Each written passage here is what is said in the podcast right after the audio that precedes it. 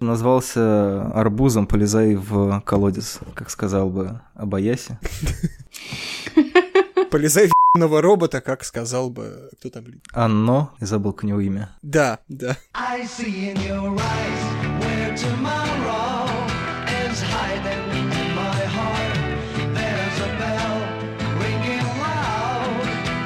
Всем привет, это подкаст «Манда и Карма». Мы продолжаем путешествие по солнечным и кровавым территориям кинематографа Японии. И из э, 1969 года мы перемещаемся в 1977 и будем говорить о комедийном хорроре «Дом», Набухика Абаяси. И сегодня со мной по этим скрипучим и опасным половицам пройдут Катерина Высоцких, богиня телеграм-канала Cinematical, Привет! Максим Бугулов, автор Русороса, искусство кино и кинорепортера, а также автор YouTube-канала Большой Буковский. Это я, ребят. И я, Лёш Филиппов, редактор сайта Кинотеатр.ру и сайта журнала «Искусство кино». В начале как «Говорящая голова». А если вы уже посмотрели этот фильм, то вы понимаете, что «Говорящая голова» — это не просто штамп, но еще и отсылка к фильму. А, Напоминаю, что будут спойлеры, поэтому сначала посмотрите фильм, если вы боитесь спойлеров. Хотя мне кажется, что такое, такое безумие очень сложно заспойлерить. А можно сразу вопрос? Мне безумно интересно, я не могу ждать, у меня прям кипит.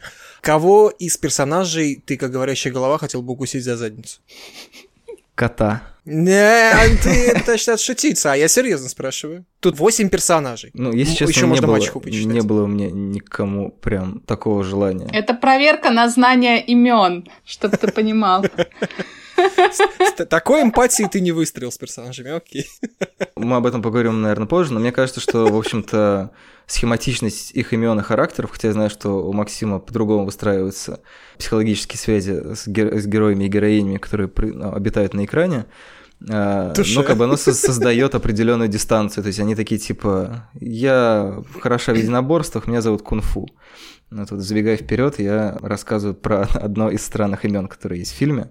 Но, кстати, кунг-фу как-то, не знаю, может быть, за счет ее экшен составляющей, мне казалось одно- одной из самых интересных. В всяком случае, с ней всегда было, ну, самые веселые сцены, мне кажется, были с ней. Ну, раз ты про это заговорил, собственно, вторая вещь, которую я хотел напомнить, это о том, что каждый месяц кто-то из участников и участниц подкаста присоединяется ко мне в чертогах разума для выбора тем и прочих сложных административных деяний. В этом месяце это Максим, поэтому э, мы с ним решили угореть по японщине. Э, Ну, в большей степени в этом разбирается Максим. Я просто, ну, как бы, мы его в шутку называем ценитель, на что он немножко обижается. А я себя считаю любителем, потому что Максим, очевидно, обладает большим количеством знаний в этой области. Вот, поэтому он будет помогать мне разгонять, или, может быть, даже с толчина будет заводить этот подкаст в одиночку. И чтобы, наконец, перестать говорить, я попросил тебя снова, как в прошлый раз, э, дать синопсис для тех слушателей, которые настолько любят наш подкаст, что готовы встречаться со спойлерами в отношении фильмов, которые они не смотрели. Давай попробуем. Фильм рассказывает историю семи школьниц, которые едут, вместо того, чтобы ехать в лагерь, едут в дом одной из них. Примечательно, что перед этой поездкой у условно главной героини Ошары произошла ссора с отцом, известным композитором, который позволяет себе писать саундтреки даже для зарубежных фильмов, потому что он привел в дом новую женщину вместо умершей несколько лет назад матери. Вместо того, чтобы ехать в ла- в лагерь, они все едут в дом тети этой школьницы,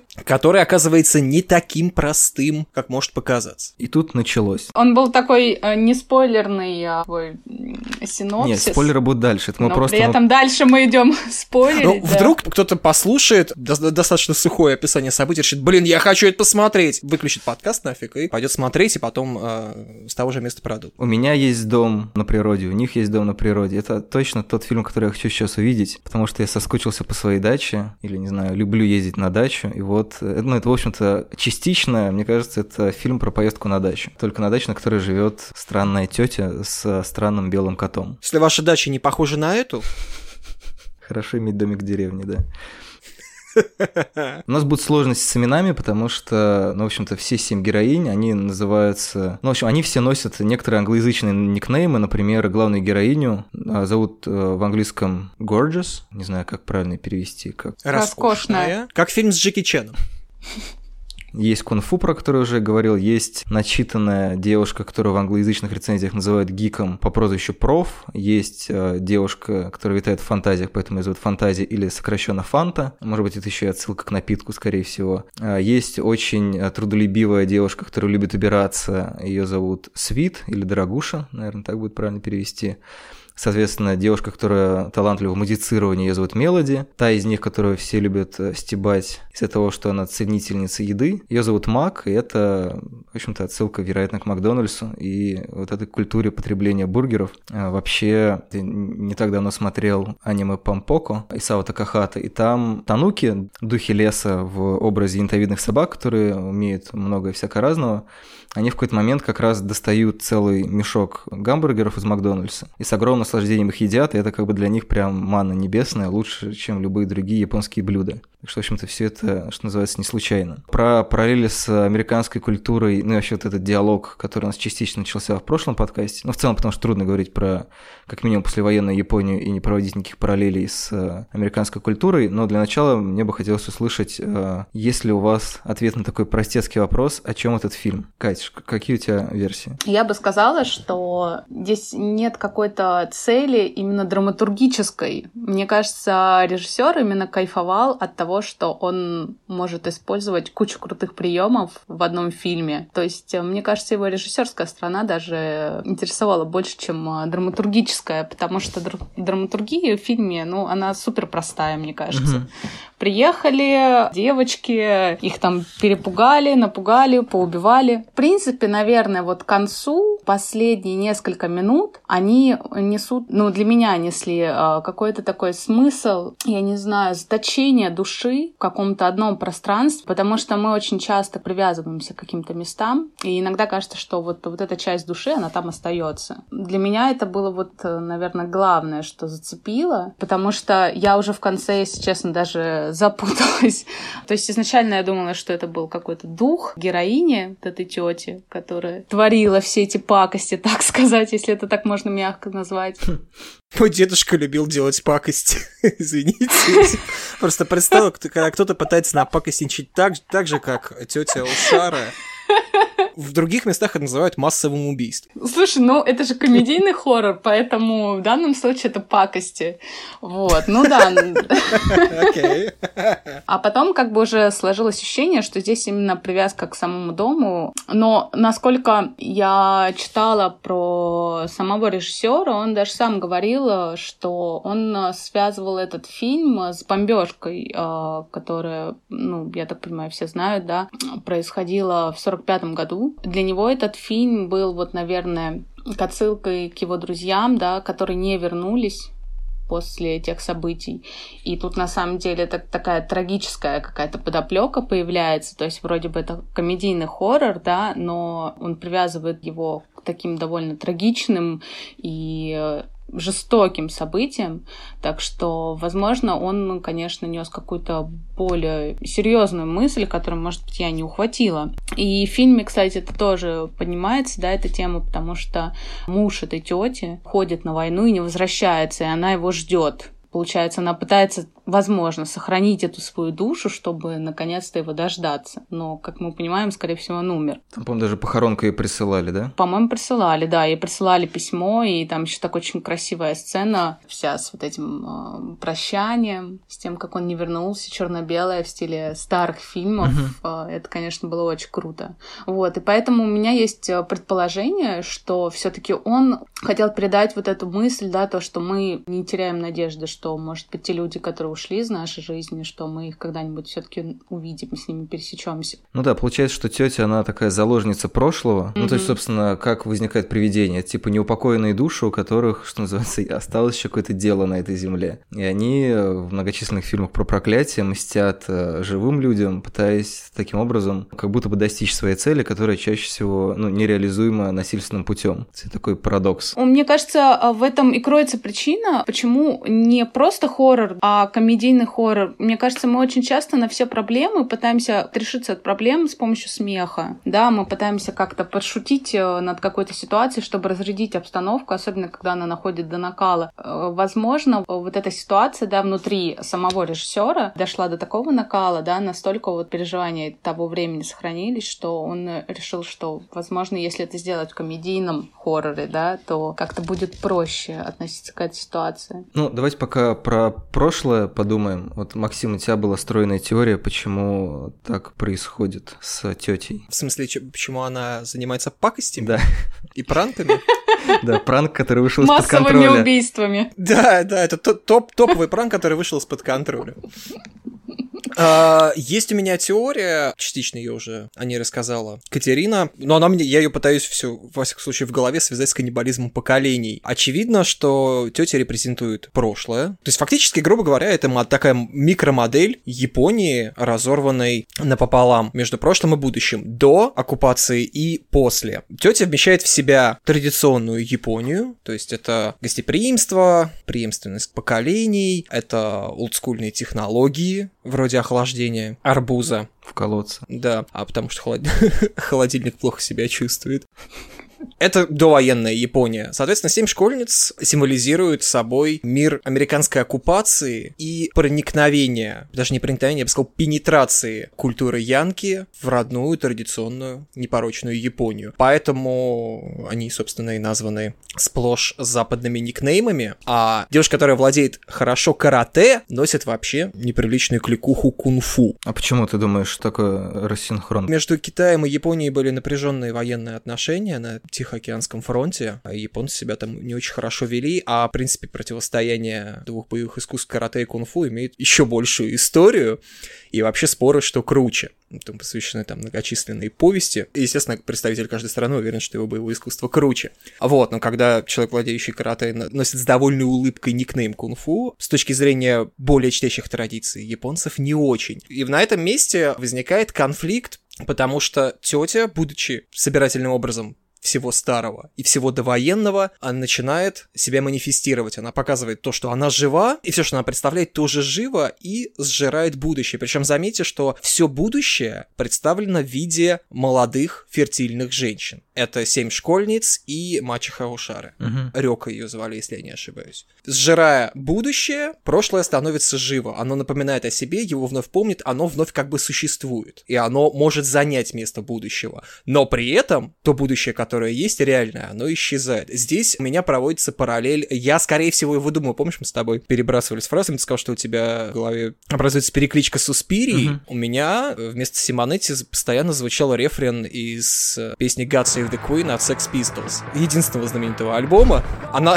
Примечательно, что эта песня, как и этот альбом, тоже вышел в 1977 И там раз 50, наверное, поется No Future.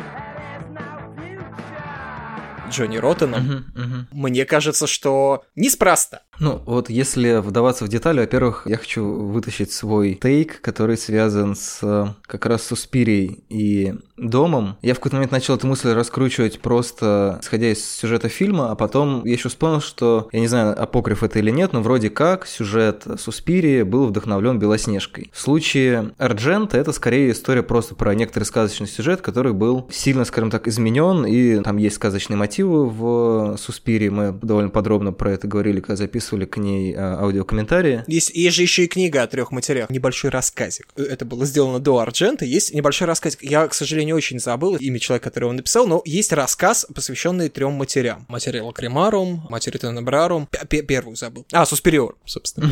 Есть литературный первоисточник у этого. Очевидно, что сказочные мотивы там практически на лице у ведьмы и в самом начале, и повсюду, но есть точная привязка к литературному первоисточнику. Конечно, просто среди источников вдохновения есть и Белоснежка. И как ни парадоксально, мне кажется, что в доме тоже довольно много отсылок к Белоснежке, начиная от количества девочек, 7. Еще, соответственно, есть этот кот, которого White, по-моему, Широ? или Snowball. Ну, короче, он так или иначе связан с белым цветом, он сам по себе белый. Да, он Снежок. снежок. снежок. Да, это, это Вот. выглядит как довольно притянутая аналогия, но по сути же фильм начинается с того, что главная героиня сталкивается у дома с мачехой, которая должна заменить ее мать. Ее мать погибла точно так же, как погиб возлюбленный ее тети. Получается, что она тоже не хочет отпускать свое прошлое, только если прошлое ее тети мы автоматически связываем с историей Японии, с тем, что, естественно, Хиросима и Нагасака, собственно, Баэси родился в Хиросиме в 1938 году, поэтому действительно многие его ровесники были облучены, и в течение его жизни умирали у него на глазах из-за этого, а сам Абаеси умер только в этом году, вот буквально в апреле, по-моему. И, соответственно, это тоже очень такой сказочный мотив, очень белоснежкинский, да, история про мачеху, но при этом сама мачеха технически ничего плохого ей не делает. Вот я поэтому и думал, что здесь больше волшебник из страны Оз. Есть еще один нюанс. Пом- Она же не просто носит этот красивый шарф, а этим шарфом она скрывает там какие-то шрамы. Это тоже одна из тем фильма. Сокрытие там шрамов истории, сокрытие... Ну, то есть вот эта вот радость, которой существует семь героинь, такая очень странная, эксцентричная, очень рекламная. А, Мне кажется, связано с тем, что они, в общем-то, воспринимают мир через призму, ну, условно говоря, массовой культуры, через призму телевидения, через призму рекламных роликов. И поэтому то, как они едут на поезде, то, как они встречаются с деревенским жителем, который торгует арбузом, арбузами, это одновременно похоже на какие-то клипы, на какие-то рекламные ролики, на какие-то не очень хорошие сериалы, ну или там, не знаю, обычные сериалы того времени. А, то есть мне кажется, вот эта избыточность и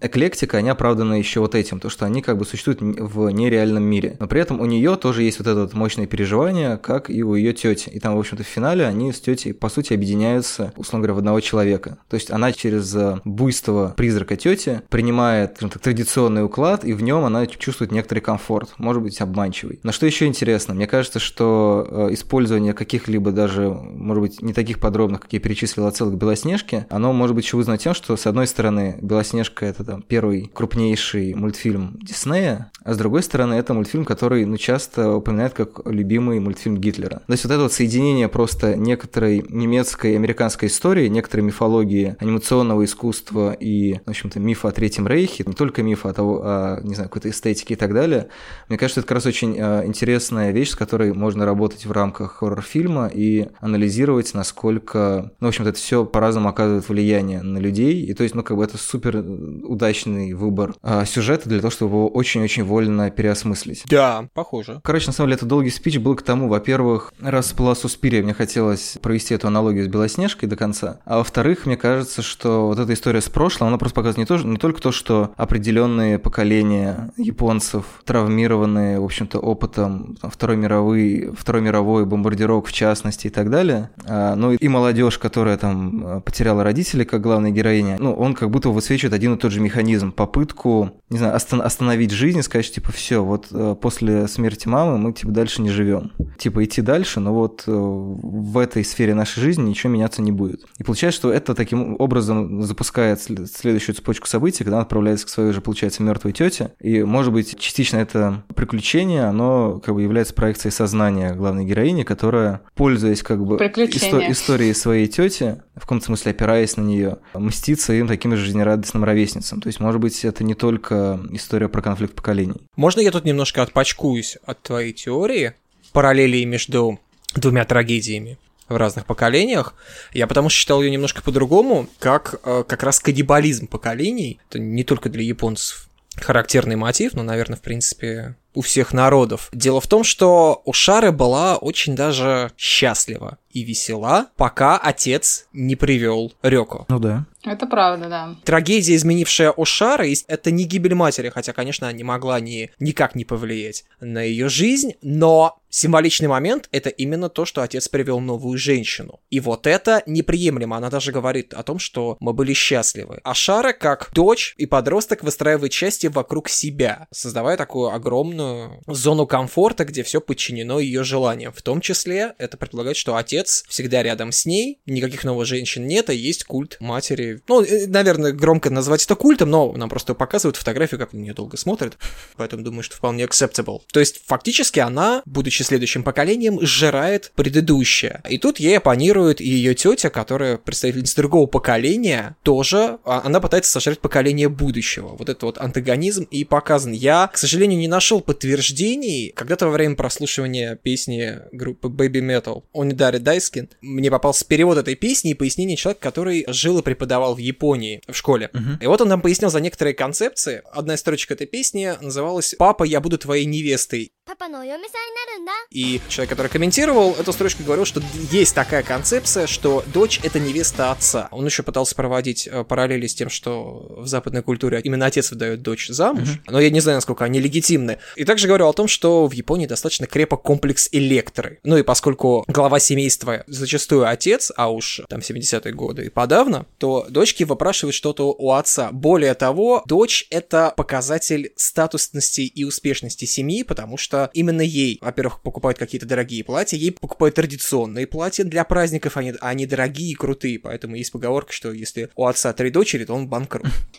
А Дети фактически, особенно дочери, сжирают своих родителей. И здесь у нас просто столкновение поколений в рамках более глобального столкновения, столкновения эпох до и после. Вернее, как это видится мне, на самом деле все гораздо глубже, ведь, как мы знаем, автором идеи и вообще сюжета является некая Чигуми Абаяси. Собственно, семилетняя дочь э, режиссера. Семилетняя Ну, не дочь- сюжет, она ему подсказала несколько своих страшных снов, там, в частности, про арбуз, в котором э, на самом деле человеческая голова. На самой большой русской датабазе показано, что вот Тигуми Абаеси ее прям записали в качестве сюжета. То есть сам скрипт пис- писал, естественно, не она, но вот сюжет наве- навеян ею. Я, я ж не знаю, сколько, сколько именно там было от нее. Но мне кажется, здесь именно какие-то приемы использовались по тому, как запугивать. Приемы, я думаю, что пошли от отца. Вот А у- мне угар кажется, что основная концепция была от отца, потому что самая главная концепция, она должна закладываться режиссером, вне зависимости даже от того, что пишет сценарист, все равно режиссер закладывает основную концепцию. Он может, э, прочитав сценарий, да, поменять концепцию сценариста, хотя он автор. Это может сделать и продюсер, скажите это Роджеру Но Корману. если, да. То есть, и скорее всего, даже я, когда пишу, мне ребята накидывают какие-то истории страшные, да, которые там им приснились, которые они увидели, узнали. И ты потом уже, зная эти истории, да, ты их используешь как прием какой-то. Так, вот так можно на- напугать, вот так можно убить такого-то персонажа, вот так можно сделать. Но я называю это приемами. А вот основной концепт все равно, мне кажется, он слишком сложный. Вот даже то, что ты объясняешь, это семилетний ребенок бы точно не заложил. Я не думаю, что это, естественно, историю не о Хиросиме заложила семилетняя э, Ну, Тигуми. да, Нет, конечно. это явно более прожитый Опытный пересиленный, пер- пересиленный концепт, естественно, да. А вот все, что касается дома, школьниц... Ну, в общем, мы дискутируем сейчас о деталях, которые мы не проясним, наверное. А мне кажется, что школьницы это все специально, ну то есть э, выбранные элементы, какие-то как степ над современной культурой, так сказать. Мы возьмем все самые банальные штуки, но школьницы, блин, э, в японских тех же анимешках, да, тому подобное, это супер популярная тема, которую также в мире воспринимают. В основном, то есть такие фильмы довольно редко смотрят все остальные жители мира, ну то есть не японцы. Я не знаю, насколько это точный источник, но я в нескольких статьях читал о том, что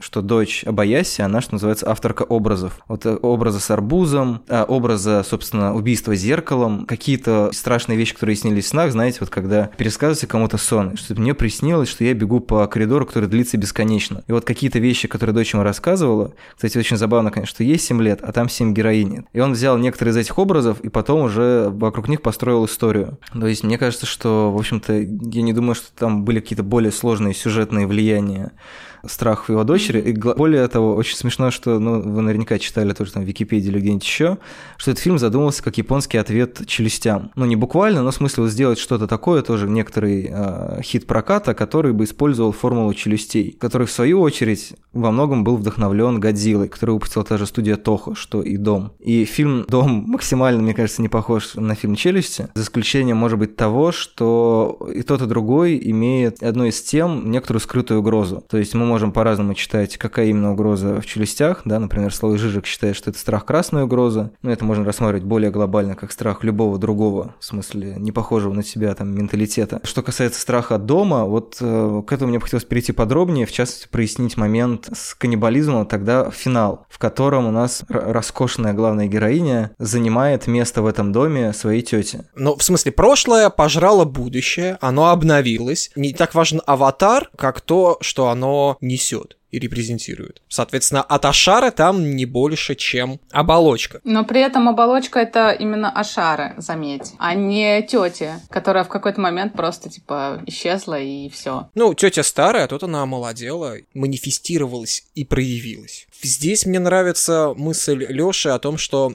все это одна большая такая греза или, как ты сказал, мысленная проекция Ашара, потому что она не только находит некое, пусть и насильственное упокоение в этом доме, то есть она с ним единяется. Она еще и убирает из картины э, ненавистную мачеху. Кончается тем, что она поглощает свою мачеху. Я не уверен, что именно это скрытый мотив, но тут можно долго дискутировать и хоронить автора в разных гробах. Мне все-таки кажется, что вот именно прошлое сжирает будущее и все фертильное, что в нем есть. Но, тем не менее, мысль, мне кажется, стройна, что вот а, Ашара грезит, и вот ей в голову приходят все эти мысли, и она сталкивается таки э, с первоисточником, эпицентром этих мыслей, с мачехой. И вот э, в голове представляет, как она решает этот конфликт с позиции силы и устраняет ее. Слушай, а я вот немножко по-другому думаю, даже если говорить про вот каннибализм а, поколений, просто супер новый термин. Я бы сказала, смотри, то, что это именно в доме происходит, мне кажется, играет довольно важную роль, потому что дом — это ограниченная локация. И, насколько ты помнишь, тетя, ну, не выбиралась оттуда. Она находилась именно там, она никуда не уходила. И вот это ограничение в одном пространстве, то есть, несмотря на то, что это прошлое поглотило будущее, оно вот как было в этом доме, так и осталось. И оно не распространилось везде. Потому что прошлое не может заменить будущее. Но если вот бы... я про это и говорю, то что, но все равно вот это поглощение, оно нет такого, что там прошлое заменило будущее. Скорее, Есть. то, что оно в, не этом, в этом и суть. В этом и суть, что прошлое, оно всегда стоит на месте, и оно всегда останется там, позади. Но если оно начнет сжирать и абсорбировать будущее, то у вас будущего не будет. Вы так и будете. Застрянете на вот этом клочке земли, вот в этой Мне кажется, точке. Катя говорит о том, что формально получается, что этот дом, я как раз хотел э, задать вопрос, как вы думаете, почему фильм называется именно «Дом», а не знаю, не «Страшный белый Да. кот» или «Тетя мстит опять». То, например, э, получается, что, грубо говоря, прошлое тебя переварит, абсорбирует и лишит будущего, только если ты к нему полезешь. Оно как вот в том меме, ты что, вздумал ко мне лезть? Как только ты... Как только они контактируют с этим домом, ну, то есть там же, помните, этот смешной мужик, который торгует арбузами, говорит, что все девушки в округе, все, что называется, потенциальные невесты, ну, они пропали, они были съедены, очевидно. Ну, или там что-то с ними еще произошло. То есть, получается, действительно, прошлое – это то, что стоит на месте, то, у чего есть какие-то строгие координаты, то есть этот дом же, он такой, все, я здесь все съел, встал и передвинулся в какое-то другое место. А что это именно некоторая точка, затрагивая которую ты либо, получается, ты легкомысленно к ней относишься, да, то есть как вот эти девушки, которые пришли такие, а давайте мы здесь пол помоем, а давайте мы... Ну, то есть, когда ты пытаешься говорить о веревке в доме повешенного, условно говоря.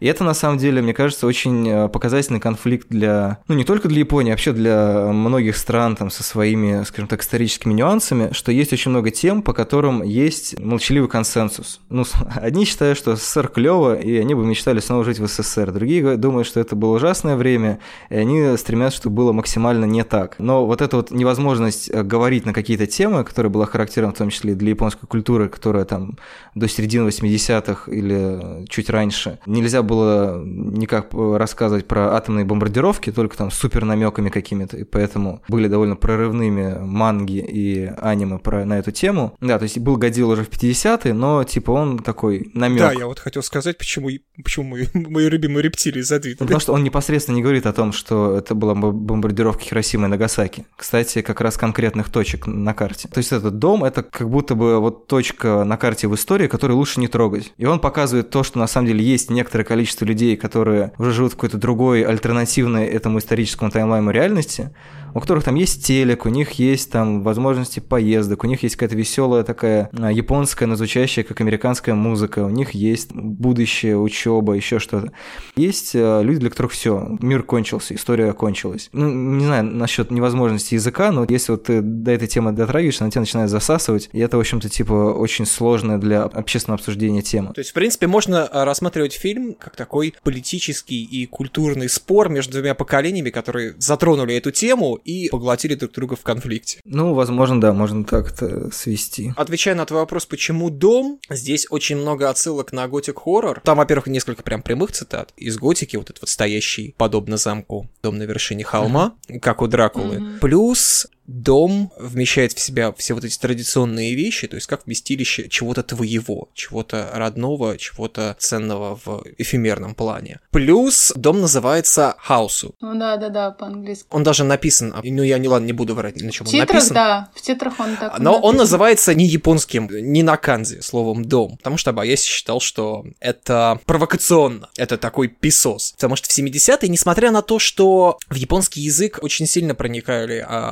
англицизмы, как и все их культуры, он достаточно эклектичен, если вы посмотрите, я не знаю, ну, фильмы-то вы смотрите, вы наверняка слышите постоянно образованные англи- а, английских слова. В музыке вы тоже, как минимум, в названиях видите постоянные отсылки на какие-то английские слова, но все равно в 70-х все еще вот это откровенное выпячивание а- английских штук все равно считалось таким... «м». То есть это не как сейчас, я не знаю, в Джей-Роке, когда каждое второе название песни это одно слово на японском, а одно на английском. Тогда все-таки это было, ну не табу, конечно, но типа дерзко. Ну, Кстати, по-моему, я читал, что «Табу» могло быть альтернативным названием фильма, если бы не утвердили это. А, даже так. Вот, ну то есть это многое намеша- намешался. И Опять-таки, Хаусу написано как Алекса английского, звучит современно, но при этом образность вся готическая. А слово готика изначально это синоним старье, что подчеркивается событиями в фильме. То есть там как раз столкновение нового и того, что было при годах. Не, ну мне кажется, здесь вообще отрицать то, что здесь есть какое-то столкновение поколений, в принципе, довольно сложно. Тут просто, наверное, вопрос э, в конечных, изначальных, точнее, замыслах Абаяси, потому что, возможно, он все видел даже намного проще, чем мы сейчас э, это видим, но когда ты собираешь это все воедино, весь вот этот опыт, а так как он столкнулся, да, с Хиросимой, э, он тоже свое дело, что называется, сделал. Поэтому тут, может быть, иногда видеть дом, да, как э, олицетворение его дома, да, то есть то, что было, он как бы пытается сохранить. Понимаешь, да, то, что сейчас вот Хиросима, ее перестроили полностью. Это совсем другой город. Посмотрела недавно старую документалку 2007 года про Хиросиму, и там начинается она с того, что спрашивают у молодежи, а что произошло в 45 году. И никто не смог ответить. Они просто не знают об этом. Жители этих городов. И, может быть, э, к этому тоже речь, да, то есть Хиросимы, вот его дома, да, уже больше нет такого, какой он был до этого. Может быть, э, этот фильм тоже своего рода как возможность сохранить то, чего уже вернуть, точнее, то, чего у него уже не будет. То есть э, его дома, с его лю- лю- людьми, с которыми он общался. То есть ты думаешь, что быть, 40-летний какая-то Абаяси, такая же он параллель. немножко так уже сучил ручкой в сторону э, молодежи, которая не помнит свою историю, и, в общем-то, ну, отчасти из-за этого, возможно, попадает в ту историю, в которую они попадают. Конечно, конечно, они живут какой-то своей жизнью. Она эту тетю не видела сколько, 10 лет? Вот то есть 10 лет ей было, я извиняюсь, абсолютно насрать. Как правильно сказал Максим, пока не появилась мачеха, она про маму, может быть, и не вспоминала. Они живут вокруг себя. Ну, это нормально, как и должны делать Это каждое нормально. поколение. Я не увидел просто там критики. Вот этого я боюсь в это закапываться и призываю вас остановитесь, потому что это абсолютно нормальная позиция, особенно она нормальна и, наверное, идеально в подростковом возрасте насрать. Они, подростки действительно должны жить своей жизнью. Если действительно был мотив в документалке, о которой ты упомянула, что современные дети не помнят, что происходило а, Но в она просто с Хиросиме, этого начиналась. это норма. Будущие поколения будут относиться к событиям Второй мировой войны примерно так же, как мы относимся, не знаю, к событиям русско-французской войны. Это нормально, так оно и будет, по-другому быть не может. Э, И несмотря на то, что прошло всего ничего с тех времен, я не уверен, что Абаяси обрушивается с критикой. Хотя, кон- конечно, все может быть. Ты что, не чтишь победу над э, монголо-татарским игом? Вот, да, видишь, ты уже позволяешь себе шутить на эту тему. Пройдет время, и люди будут делать э, такие же шутки про... Даже нет, шутки такие сейчас уже есть. Пройдет время, люди будут относиться ко Второй мировой войне так же, как они относятся к татаро-монгольскому игу. Да, вопрос, э, во-первых, э, свежести памяти и того, какого количества людей жизнь так или иначе изменилась из-за Второй мировой войны и ее всевозможных отголосков. Тут же, мне кажется, еще есть такой момент, что маленькая ремарка по поводу того, что как бы главный, главное отличие Второй мировой войны от других войн, это то, что все-таки идея о том, что Холокост не должен повториться, это вещь, которая пугает гораздо больше, чем мысль о том, что ну, люди не помнят, как там бились пересвет с Челубеем, если они существовали. Вроде существовали. Это вопрос масштаба, вопрос тех идей, которые э, были заложены в этой войне, и какие идеи сражались в этой войне и так далее. И поэтому, ну, возможно, здесь нету прям критики молодежи, но мне кажется, что это все-таки действительно какое-то попадание в такую очень болезненную точку. Безусловно. Когда ты говоришь спустя сколько, 20 лет о такой глобальной теме, тем более, которая коснулась тебя напрямую, а не косвенно, ну и вообще тема войны до сих пор не, не, не самая приятная для японских жителей, и вообще стран не союзников. Ну, формально ты же можешь этого не заметить. Ты можешь решить, что история про смерть мужа на войне это просто, ну, факт ее биографии. Очевидно, что женщина, которая э, в 77 году живет где-то в доме, у нее есть какая-то история, связанная с войной. То есть это можно воспринять не как, условно говоря, месседж, это можно воспринять просто как факт. Причем он же погиб там не, не в бомбардировке, он был сбит, очевидно, когда летел там на какую-то миссию. То есть это мо- можно воспринять именно просто как некоторый факт. И дальше не рассматривать это, Это правда, да. в таком э, ну, историческом ключе, пытаться закопаться в сознание японского зрителя, но при при этом, если, если мы пока закончили дискуссию, я хотел последний мостик перекинуть к последней теме. Мне на самом деле интересно, так как Катя большая поклонница Твин Пикса, все еще большая, ведь правильно? Да, ничего не изменилось и, наверное, не изменится. Ничего лучше уже не будет. Просто мне кажется, на самом деле дом — это на самом деле реально японский Твин Пикс. То есть очень много вещей сравнивают с Твин Пиксом, абсолютно неправомерно чаще всего. Но по сути, то, как я, например, для себя читаю Твин Пикс, для меня это история про то, как образы из реальной американской жизни представлены, условно говоря, в подсознании некоторого усредненного американского жителя, который при этом смотрел телевизор, там сливаются реалии уличные, реалии исторические, там, потому что в первом сезоне ну, было довольно много всевозможных отсылок от э, геноцида коренного населения Америки, заканчивая тоннелями, которые приводили всяких очень любопытных дев в кабинет Кеннеди. То есть вот эти какие-то городские легенды и мифы, там они все замешаны. То есть ну, некоторая подсознательная реальность американской действительности оживает в формате телевизионного сериала, который, в общем-то, является таким переосмыслением телевизионного мыла, но при этом, типа, это странное телевизионное мыло. Тут у нас примерно то же самое. У нас есть некоторая японская реальность, в которой два поколения и их представления о жизни, будучи пропущены через э, вот этот миксер э, рекламных приемов, фантазий, страхов подсознательных, которых ты, ну, очевидно, что вещь, про которую ты не можешь говорить, она сидит в глубине тебя, и она ну, начинает капать тебе на мозг. Соответственно, она у тебя проецируется там, во снах, в каких-то действиях и так далее. То есть это и то, и другое. История про некоторые э, локальные территории, там в одном случае это город, в другом случае это дом, на который проецируется одновременно и личные переживания, там, не знаю, одной героини или нескольких героинь, может быть, это страхи каждой из них, и, ну, некоторое, не знаю, национальное подсознание, если можно так выразиться. Но на самом деле я это веду к тому, что очень важен все-таки бэкграунд Абаяси как рекламного режиссера. Он был видеохудожником, по-моему, и рекламным режиссером до того, как снял этот фильм, это его дебют. Когда Катя посмотрела дом, она сказала, что там очень много каких-то рекламных приемов. И мне кажется, что было бы классно, наверное, про них рассказать. Я вообще скажу про внешнюю составляющую. Я на самом деле в последнее время, когда смотрю фильмы, так получается, что стараюсь меньше углубляться даже в драматургию, да, да, какие-то смыслы, сколько смотрю на приемы, которые используют режиссера. Здесь, э, конечно, он просто оторвался по полной, что называется. Вы знаете, в принципе, я как человек, который закончил в ГИК, могу сказать то, что ты когда снимаешь свою первую короткометражку выпускную, ты думаешь, э, блин, я вот сейчас сделаю все, что мне хочется, потому что ну фиг знает, что там будет дальше.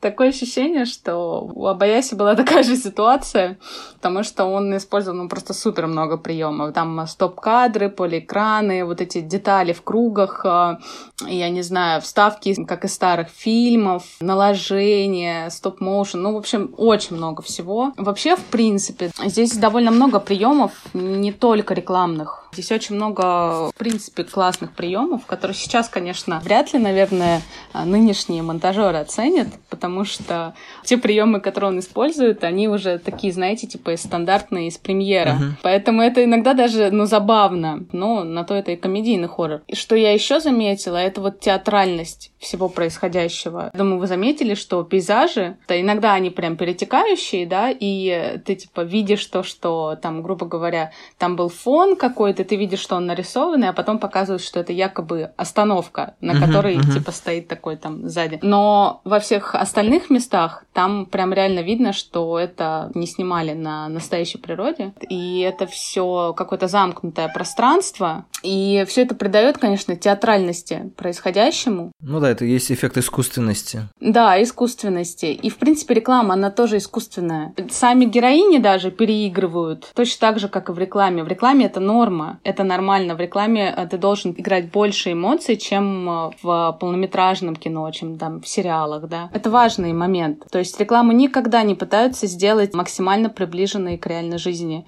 И также здесь. Здесь все выглядит э, не настоящим. Но при этом мысли довольно такие глубокие, как мы уже обсудили, да. Я когда смотрела, у меня, конечно, именно по картинке, точно так же, как у тебя, да, думаю, была параллель с Суспирией, которая вышла, самое интересное, в том же самом году. Но все-таки, мне кажется, тут какое-то влияние Арджента было. Очень много приемов. Цветовая схема фильма построена, ну, А Расскажи представую схему. Я имею в виду влияние Арджента просто до Суспирии оно проявлялось только в Профондо Росса. Если параллели... В принципе, заметила, а, вот, например, глаза, да, в, как, на кроваво-красное, правильно же? Да. И все. Там довольно много глаз. Я не знаю, замечали ли вы, но я постоянно натыкалась на глаза крупным планом. У Абаяси у него тоже есть кадр, где там огромный глаз в стене.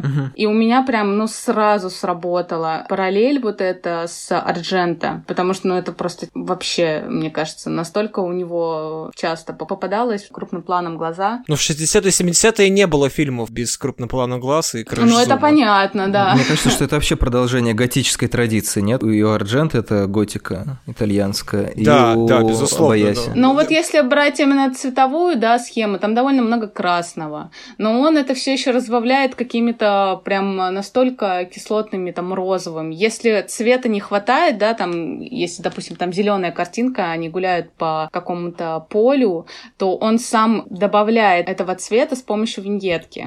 Там появляется такая розовая, пестрая виньетка. Везде, где не хватает вот этой пестрости, он ее добавляет. И не знаю, может быть, просто мне не хватает такой насмотренности, которая есть у вас, а, но вот у меня была параллель с Ардженто, потому что вот он всегда очень классно работал цветом. Для меня это было, ну, самое заметное. Потом это уже был Линч, да, который для меня просто все всего. Он тоже классно работает с цветом. И здесь вот цвета очень много разного. Причем он настолько пестрый, там и был синий. Потом вот эти все фоновые, там есть момент, да, когда там их разрубает на части, и вот эти части этой девушки, они идут на фоне, крутятся, там подкладывается фон под вот эти все части. Это тоже довольно рекламный прием, когда есть какой-то фон, да, не снятый, да, на, ну, в натуре. Это обычно какие-то, по-моему, рисунки были, которые были в доме. И этот э, и код был на фоне, еще какие-то изображения вот этих вещей. Плюс все вот эти наложения, появление деталей в э, кружке. Ну, слушайте, это довольно рекламные форматы. Хотя сейчас, кажется, это так часто используется. Тогда, может быть, это даже в фильмах использовалось. Я вот, вот эти все, э, когда он детали, да, делал в кружке, у меня была ассоциация со старыми еще фильмами, когда, знаете, заканчивали фильм кружком, который идет с Да-да-да. краев и заканчивается, что называется. Мне кажется, сейчас это исключительно ироничный прием, уже лет 50, да, если не больше. да, да, да. Это очень смешно, особенно когда там просто посередине экрана там разговаривают два персонажа, и тут этот кружок. Просто. Ну и монтаж там Что очень интересный. происходит? Помнишь, во время этого же диалога, по-моему, там же камера прям мечется между ними. Одна что-то сказала, другая что сказала, другая там задумалась. Да. Это они стояли у фортепиано. Она постоянно проходила через вот эту героиню, по-моему, это была Мелоди, она так в тот момент играла. И они обсуждали, что происходит. Мне кажется, там как раз-таки не было монтажа, это был единый кадр переходящий от одной девушки к другой. И это было важно сохранить вот эту девушку посередине, потому что именно она становилась следующей жертвой. Не, я говорил про сцену у фонтана, когда они только... с- у фонтана, а там, да, по-моему, даже полиэкран. Две девушки, между ними девушка, и он просто, по-моему, разделил э, полиэкраном это все. И это прикольно. Ну, там был, может быть, и полиэкран, и там точно был монтаж, когда очень быстро показывали прям такими наездами камеры. Одна что-то говорит, другая что-то говорит, третья что-то говорит, прям так камера мечется, как будто ей очень интересно. На самом деле интересно, оказал ли этот фильм какое-то влияние на то, что сейчас, да, происходит, потому что если зайти в Инстаграм, такие приемы, которые он использовал тогда в 77 году, да, они используются просто на прополу, и вот эти все монтажные приемы типа ложений, постоянных там кручений, а, полиэкранов. Это же все то, что у нас сейчас в интернет ушло. И это, конечно, очень классно. Он на самом деле, мне кажется, вот вообще не боялся настолько перегрузить фильм. Может быть, он даже хотел что-то скрыть вот таким перегружением, да, приемами, какие-то более глубокие мысли. Я просто не знаю, какая там ситуация была в стране, да, на тот момент. Но, конечно, ты не сразу можешь там погрузиться и понять то, что, блин, там это связано с Хиросимой, это вообще-то политика, война. Потому что там до момента, как они приезжают в дом, выглядит как современные дорамы, простите. Мгм.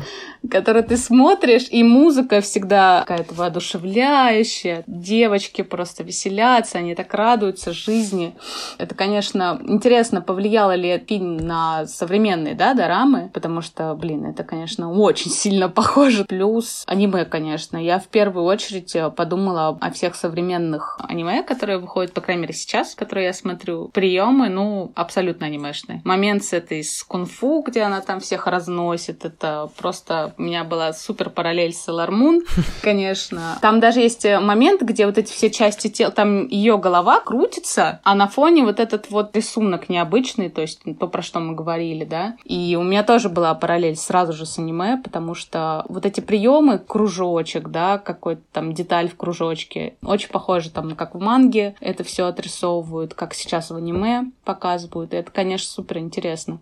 Было ли какое-то влияние в дальнейшем? Критикам и зрителям, говорят, не особо понравилось, когда фильм вышел. Ну, он вроде был хитом, но критика была прохладная. Википедия сообщает, что фильм стал коммерческим хитом. В да, итоге. будучи очень, типа, специфически популярным у подростковой аудитории. Но, типа, с критикой у него не сдалось, и вообще до Америки он, типа, добрался супер поздно, там, чуть ли не в начале 21 века. Ого.